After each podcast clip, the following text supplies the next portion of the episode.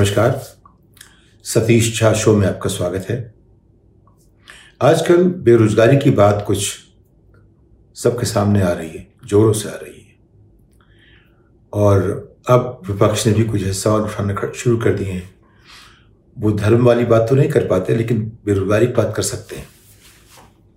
तो रणदीप सुरजेवाला, जो कांग्रेस के प्रवक्ता हैं, उन्होंने अभी कुछ आंकड़े रखे दो करोड़ बेरोजगार बढ़ गई है, पैंतालीस करोड़ लोग नौकरी ढूंढ भी नहीं रहे एक देश में जहाँ नब्बे करोड़ लोग काम करने लायक हैं, यानी कि उस उम्र से हैं, जिस उम्र से काम कर सकते हैं और उस उम्र तक जहाँ तक काम कर सकते हैं, ऐसे लोग नब्बे करोड़ हैं।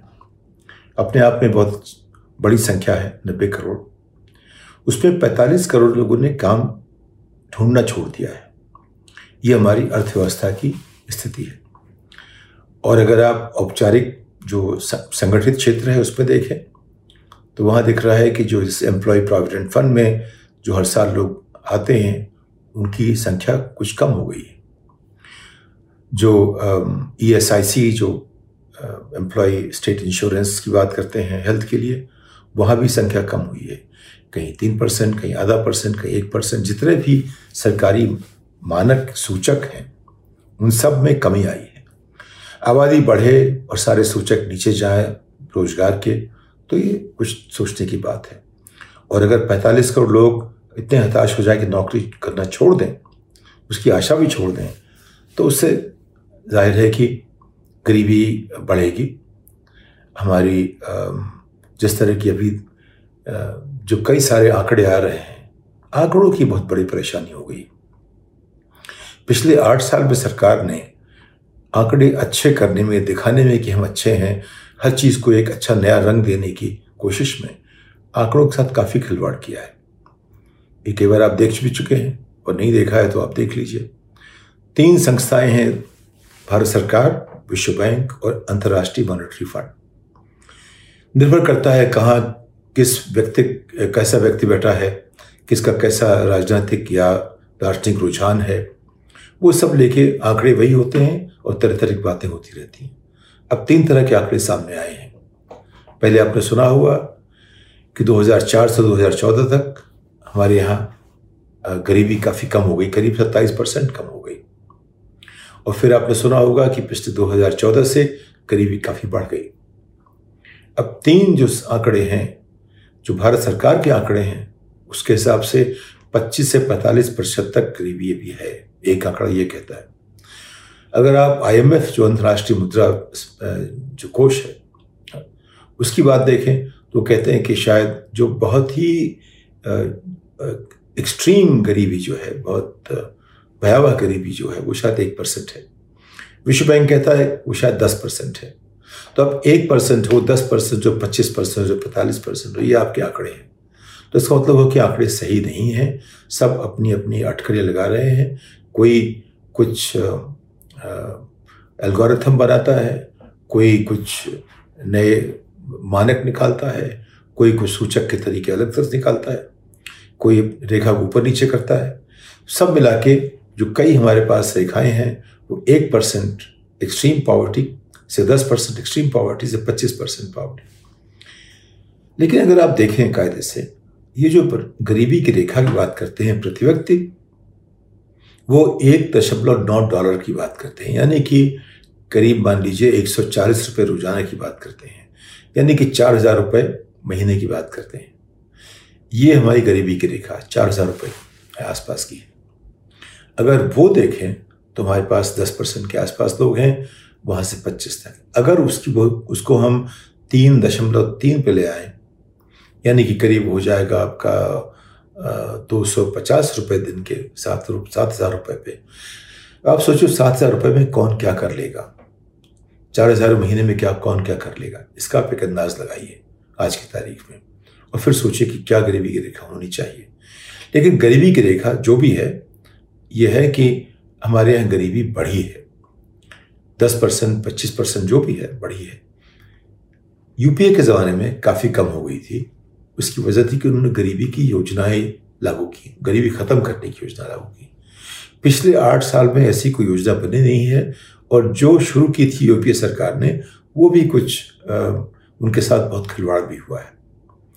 तो अगर हम देखते हैं कि आर्थिक दृष्टि से इस सरकार ने क्या किया है जितने भी कार्यक्रम थे वो एक अलग तरह के एक अलग दृष्टिकोण से थे उसमें गरीब कहीं दिखता नहीं था। बात समझ में आती भी है कि भाजपा बनियों की पार्टी है। उससे गरीब दिखते बहुत कम है। दिखते तभी जब मजबूरी होती है। और कांग्रेस वो सबकी पार्टी थी। उसको गरीब दिखते तो थे कम से कम, और उनकी बात करते थे उनको सोचते थे उनके बारे में। तो दोनों बहुत दोनों बहुत फ़र्क है, वैचारिक और किस तरह से वो देश चलाना चाहते हैं, फ़र्क है। वाजपेयी जी तक चीज़ें एक हद तक ठीक थी। सोचने का तरीका काफ़ी परिपक्व सा था। और अब जब सिर्फ़ धर्म के नाम पे बात होती है, जब सिर्फ़ हम एक कोई छड़ी घुमा देते हैं इससे चीज़ें ठीक हो जाएँगी तो मुश्किलें अलग तरह की होती हैं।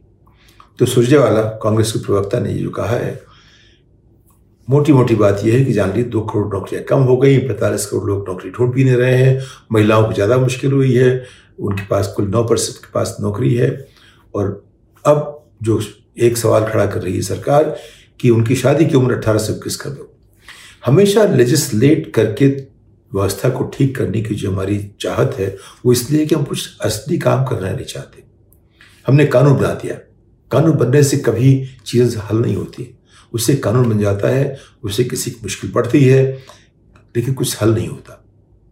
अगर आप आरटीआई कर दीजिए, ये सबको अधिकार दे दीजिए एजुकेशन का हेल्थ का, कुछ भी, कुछ करिए मत तो अधिकार तो दिया आपने, लेकिन ज़िम्मेदारी किस पे सौंपी आपने? अगर आप ज़िम्मेदारी सौंपोगे नहीं और पूरा न करने पर उस पर एक कोई पेनल्टी नहीं होगी, कोई काम ही नहीं करेगा। कश्मीर में आपने कहा, हमारे यहाँ नियम है छोटा सा कि अगर कोई असमय से विधानसभा भंग करनी पड़े या लोकसभा जो भी तो वो चुनाव छः महीने के अंदर होने चाहिए किसी भी तरह से। देखा तीन साल होने वाले हैं जम्मू कश्मीर में।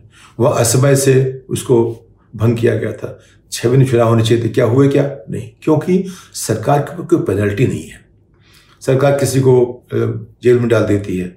उस पर कोई पेनल्टी नहीं है, अगर उसने गलती से डाला तो तो सरकार कुछ भी कर सकती है। जब तक गलत काम करने पर हम पेनल्टी नहीं लगाएँगे, तब तक कोई कुछ भी करता रह सकता है। अभी आपने जहांगीरपुरी में देखा जो हुआ, अगर सरकारी कर्मचारियों पर एक पेनल्टी की बात होती तो शायद ऐसा नहीं करते। लेकिन जब कोई पेनल्टी नहीं है गलत काम करने की तो लोग गलत काम करते रहेंगे। तो खैर तो वही स्थिति यहाँ भी है, हमारे रोज़गार बढ़ाने में भी है। रोज़गार एकाएक नहीं बढ़ते।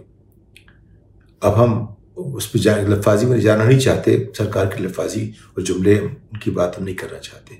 लेकिन अब सोचने की बात है, अगर हमें देश में रोज़गार बढ़ाना है तो वो एक एक दिन नहीं बढ़ता।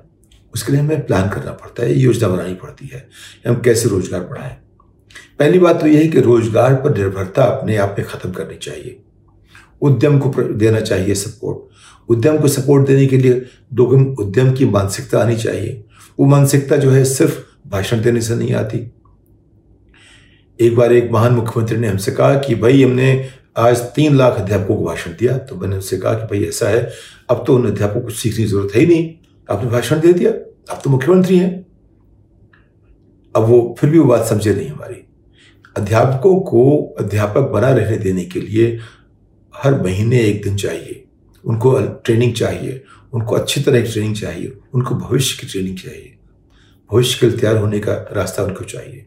और एक बार मुख्यमंत्री जी ने अगर भाषण दिया, उससे क्या होगा? उससे थोड़ा उनमें उत्साह बढ़ेगा। और फिर उत्साह अगले दिन ठंडा हो जाएगा। उसको चलाने के लिए एक पूरा कार्यक्रम पूरी योजना चाहिए। उसी तरह नौकरी के लिए चाहिए बेरोजगारी के लिए चाहिए।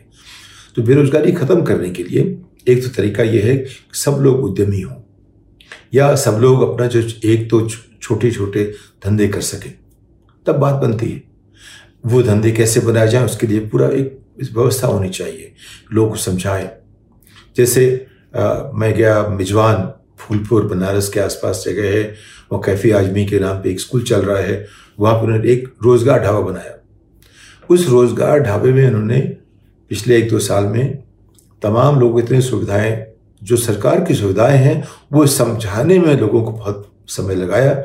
उस समझाने से कई लोगों को काफ़ी फ़ायदा हुआ। यानी कि सरकार के पास जो आज की तारीख में जो सुविधाएँ हैं, उन्होंने दे रखी हैं लोगों को जो स्कीम बनाई हैं, उसको समझाने वाला कोई नहीं है। उसको आगे ले जाने वाला कोई नहीं है।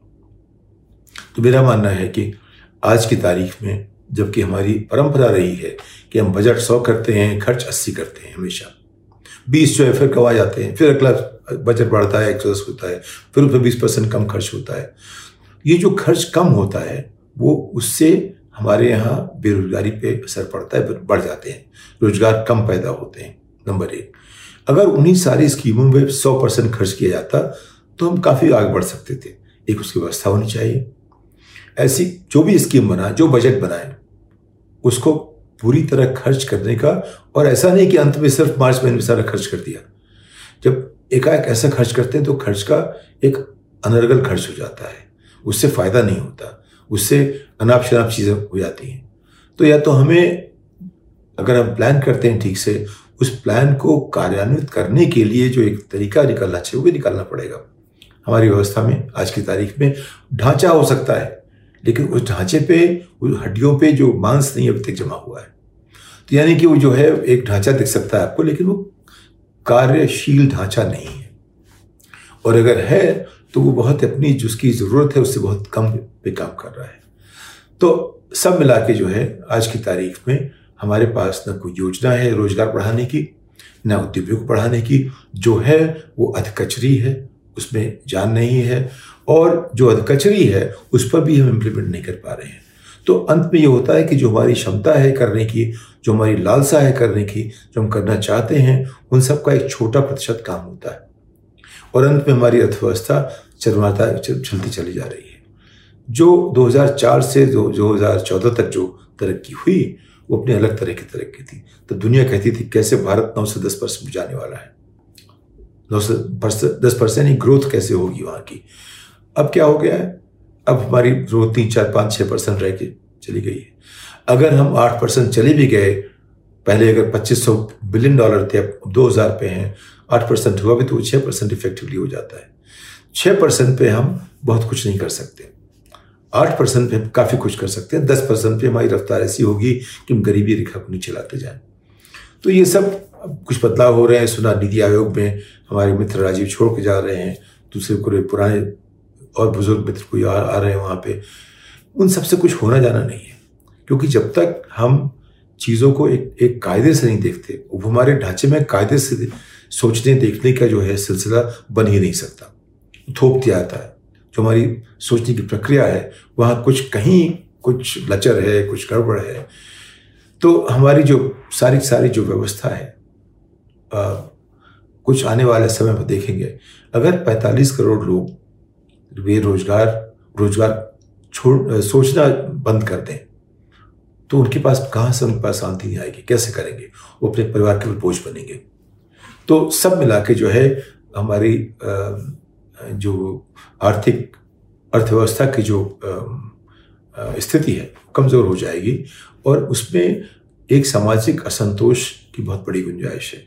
अगर वो शुरू हुआ तो ब्राज़ील एक ज़माने में जिस तरह से गया, श्रीलंका, बहुत लोग हम मिलते हैं, टैक्सी ड्राइवर। वो बात करते हैं, साहब, हम भी श्रीलंका बनने वाले हैं जल्दी। ये जो भावना है, उसको निकालना पड़ेगा हमें। अगर लोग इस तरह सोच रहे हैं कि हम भी श्रीलंका के रास्ते पर जा रहे हैं, ये लोग नागरिक हमारे हैं। ये लोग, ये ड्राइवर हैं। इन लोगों की जो शिक्षा है, हाई स्कूल और इंटरमीडिएट की है उनको भी आज इंटरनेट के नाम पे इतना ज्ञान हो गया है कि श्रीलंका में गड़बड़ है। और जो वहाँ दो गड़बड़ कैसी है वो कहते हैं? अरे, वहाँ भी बहुत राष्ट्रीयता की बात करते थे। राष्ट्रीयता से अर्थव्यवस्था खराब होती है। ये बात अगर ड्राइवर कहना शुरू कर दे तो आपको सोचने की ज़रूरत है। इसमें ये चिंता का विषय है। और हम सोचते हैं कि हमारे नेता इस पर फ़ौरन ध्यान देंगे, क्योंकि ये ऐसी चीज़ नहीं है कि जो एकदम ठीक हो जाए। इसको ठीक करने के लिए हमें कम से कम बरस से दो बरस लगेंगे, उससे ज़्यादा समय लगेगा। इस पर सोचिए, इस बात के साथ आप सुविधा लेता हूँ। अगली पायदान तक, नमस्कार।